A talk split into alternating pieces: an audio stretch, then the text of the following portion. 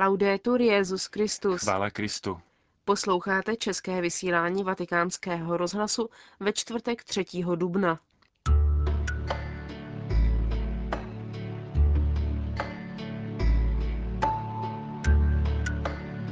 Jana Pavla II. si včera nočním bděním ve vatikánské kryptě připomněli i mladí křesťané. V Římě se koná první světový apoštolský kongres o božím milosrdenství. Prarodiče, jejich svědectví a přítomnost v rodině.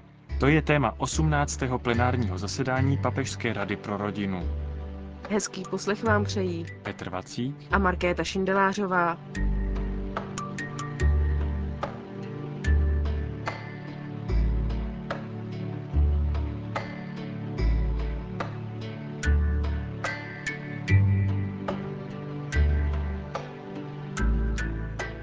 Zprávy vatikánského rozhlasu. Mladí křesťané si včera během vigílie v kryptě Baziliky svatého Petra ve Vatikánu připomněli Jana Pavla II. jako svědka Ježíše ukřižovaného a vzkříšeného, který promlouvá nadále k našemu svědomí. Tajemství života a svědectví Jana Pavla II. představovalo hlubokou jistotu jednoty s Bohem v Ježíši Kristu. Tolik sdělil včera večer kardinál vikář Camilo Ruini, který tomuto modlitebnímu bdění mladých k uctění památky Jana Pavla II. předsedal. U hrobu papeže se modlili také kardinál Angelo Comastri a Stanislav Diviš. Monsignor Ruiny svěřil Janu Pavlu II. neklid a pochybnosti lidí, zvláště mládeže. Prostřednictvím telemostu byli spojeni s těmi, kteří sledovali vigílii v biskupské kapli krakovského arcibiskupství. Tisíce malých světel včera prozářili svatopetrské náměstí, na němž mnozí vzpomínali na Jana Pavla II., zatímco na velkých obrazovkách bylo možné sledovat přenos z papežské hrobky. Zvláště k mladým, kteří jako noční hlídky ohlašující příchod nového dne, kterým Jan Pavel II. svěřil třetí tisíciletí, se ve své promluvě obrátil Camilo Ruini. Jestli toužíte, abyste stále prožívali a milovali radost z vašeho života, jako něco, co nezmizí, co se nevypaří a především jako něco, co nesklame, Proste pána, aby vám dal pochopit, že tento váš život je darem lásky, kterou má Bůh k nám. Život není nějaký slepý osud a nekončí tudíž smrtí, protože boží láska je věrná a je jako jediná silnější než smrt. Kardinál Comastri připomněl hlavní události ze života minulého papeže. È stato un meraviglioso testimone di Gesù crocifisso e risorto. Byl podivuhodným svědkem Ježíše ukřižovaného a vzkříšeného.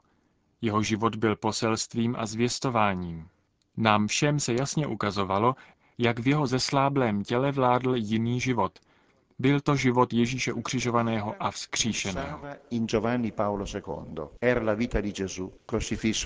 Ve svých myšlenkách kardinál popsal mimořádný způsob, jakým Karol Vojtila uskutečňoval Kristův příkaz zvěstovat evangelium. Vysvětlil, že prostřednictvím nesčetných blahořečení a svatořečení vyzýval všechny ke svatosti a chtěl světu ukázat, že dílo Ducha Svatého pokračuje. Ve chvíli, kdy kardinál zmínil závěr životní pouti Jana Pavla II. do domu nebeského Otce, vyzval přítomné ke stišení a dodal Totus tuus. Egli era totalmente di Maria per essere totalmente di Gesù.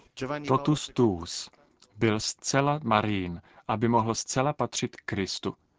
Jan Pavel II. nás naučil objevit Marínu přítomnost na stránkách Evangelia.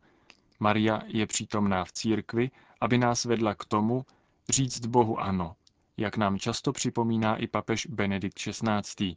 Maria je pro nás velkým vzorem a vychovatelkou na cestě víry. Maria è la grande educatrice della nostra fede. Na závěr představitel Vatikánu zmínil, že odevzdat se Marii je nejistější způsob, jak dojít k Ježíši.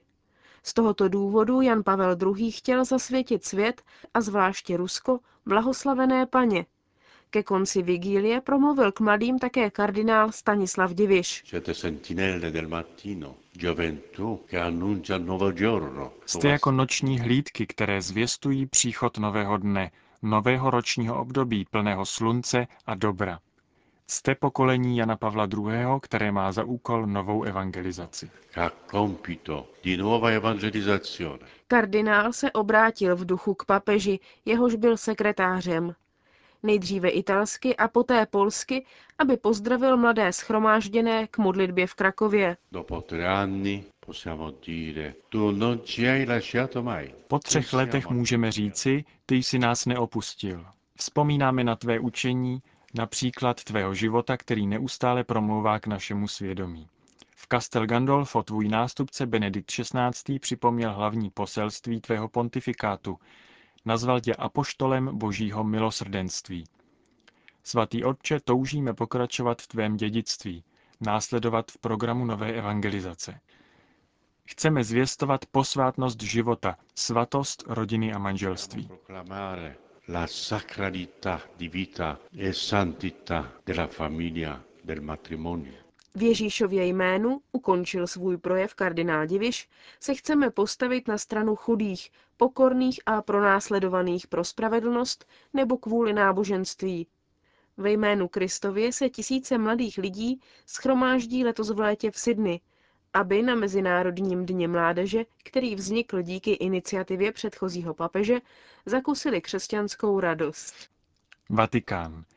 Benedikt XVI. se včera po dopolední zádušní mši za Jana Pavla II., která se konala na svatopetrském náměstí, sešel u oběda se sekretáři svého předchůdce, kardinálem Stanislavem Divišem a arcibiskupem Měkčislavem Mokřickým, ten k setkání řekl, že pro něj bylo velkou radostí být v domě svatého otce, společně s ním se pomodlit v jeho kapli a tak se ještě jednou vrátit na místa, která jim byla tak známá z období spolupráce s Janem Pavlem II.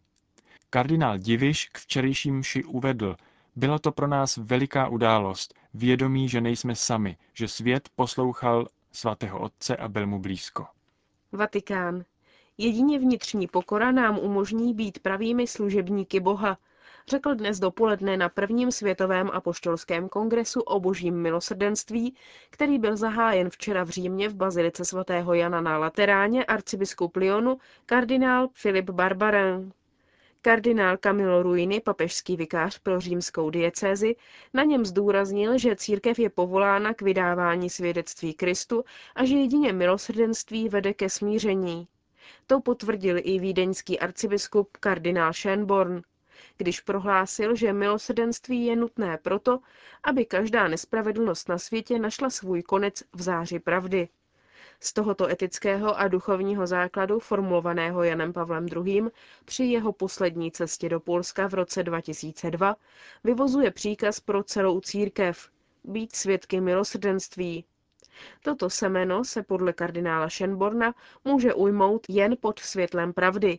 Pojmenovávat hříchy znamená přiznávat pády a chyby, připomenul vídeňský kardinál a například eutanázii definoval jako vraždu pod rouškou milosrdenství.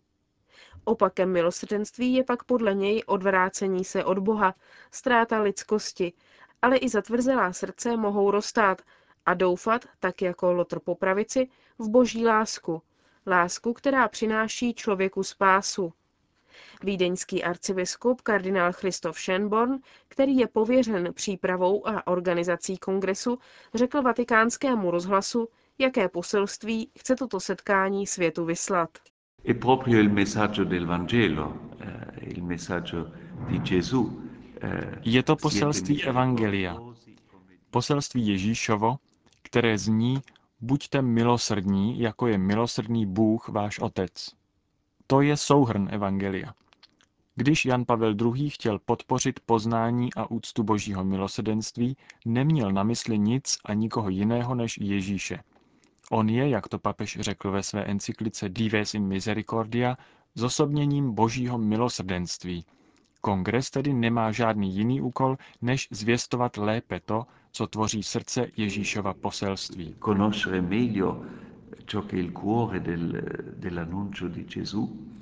Nakolik má svět potřebu poznat boží milosrdenství? Abbiamo tutti bisogno di conoscerla, eh, ognuno di noi, perché Musíme ho poznat všichni, každý z nás. Hřích nám totiž namlouvá, že Bůh nás nemiluje, že my sami se nemáme rádi, že druzí nemilují nás.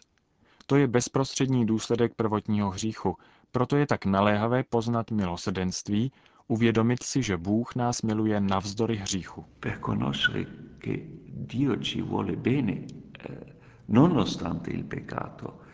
Co znamená konkrétně svědčit o božím milosrdenství? eh, attraverso le opere di misericordia. Gesù nel grande Prostřednictvím skutků milosrdenství. Ježíš, když hovořil o soudu na konci dějin, se neptal, jestli si chodil každý den na mši, ale řekl, měl jsem hlad a dali jste mi najíst, byl jsem nahý a oblékli jste mě. Skutky milosedenství jsou konkrétním vyjádřením milosedenství, které žijeme a které se projevuje odpuštěním. Jde o to naučit se jednání dobrého Samaritána, který se zachoval jako bližní, který pomohl a neprošel bez povšimnutí kolem toho, který trpí. comportato come il prossimo e quello che ha aiutato, che quello che non è passato eh, accanto della sofferenza. Říká kardinál Schönborn, který je pověřený přípravou a organizací Světového apoštolského kongresu o božím milosrdenství. Vatikán. Prarodiče, jejich svědectví a přítomnost v rodině. To je téma 18. plenárního zasedání Papežské rady pro rodinu, které začalo dnes ráno ve Vatikánu. Od čtvrtka do soboty se zasedání, kterého se účastní odborníci a delegáti z pěti kontinentů, bude soustředit na poslání starých lidí v církvi a ve společnosti. K tématu se vyjádřil i Gianfranco Grieco, člen zmíněné papežské rady. Il problema è che la famiglia oggi vive una stagione difficile e complicata, per cui Problém je, že dnešní rodina žije v obtížném období, načež rodiče jsou vystaveni mnoha náročným situacím, v nichž se zraňuje a opouští vzájemná láska. Důsledkem pak je, že v rodinných vztazích chybějí pevné body.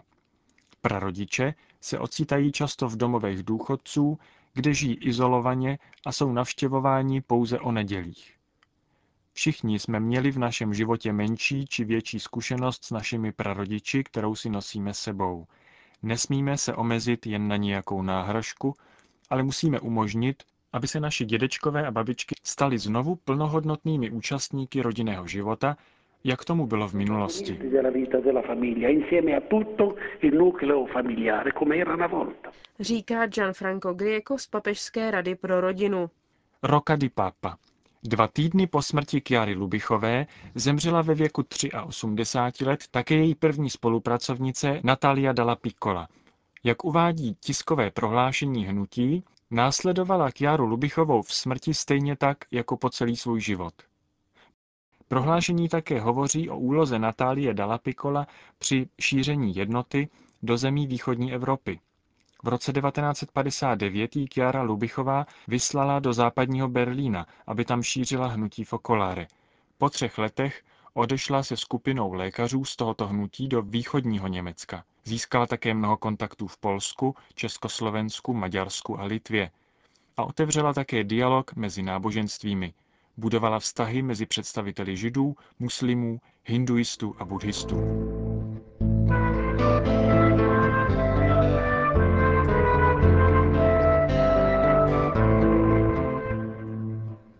A tím končíme české vysílání vatikánského rozhlasu. Chvála Kristu, Laudetur Jezus Christus.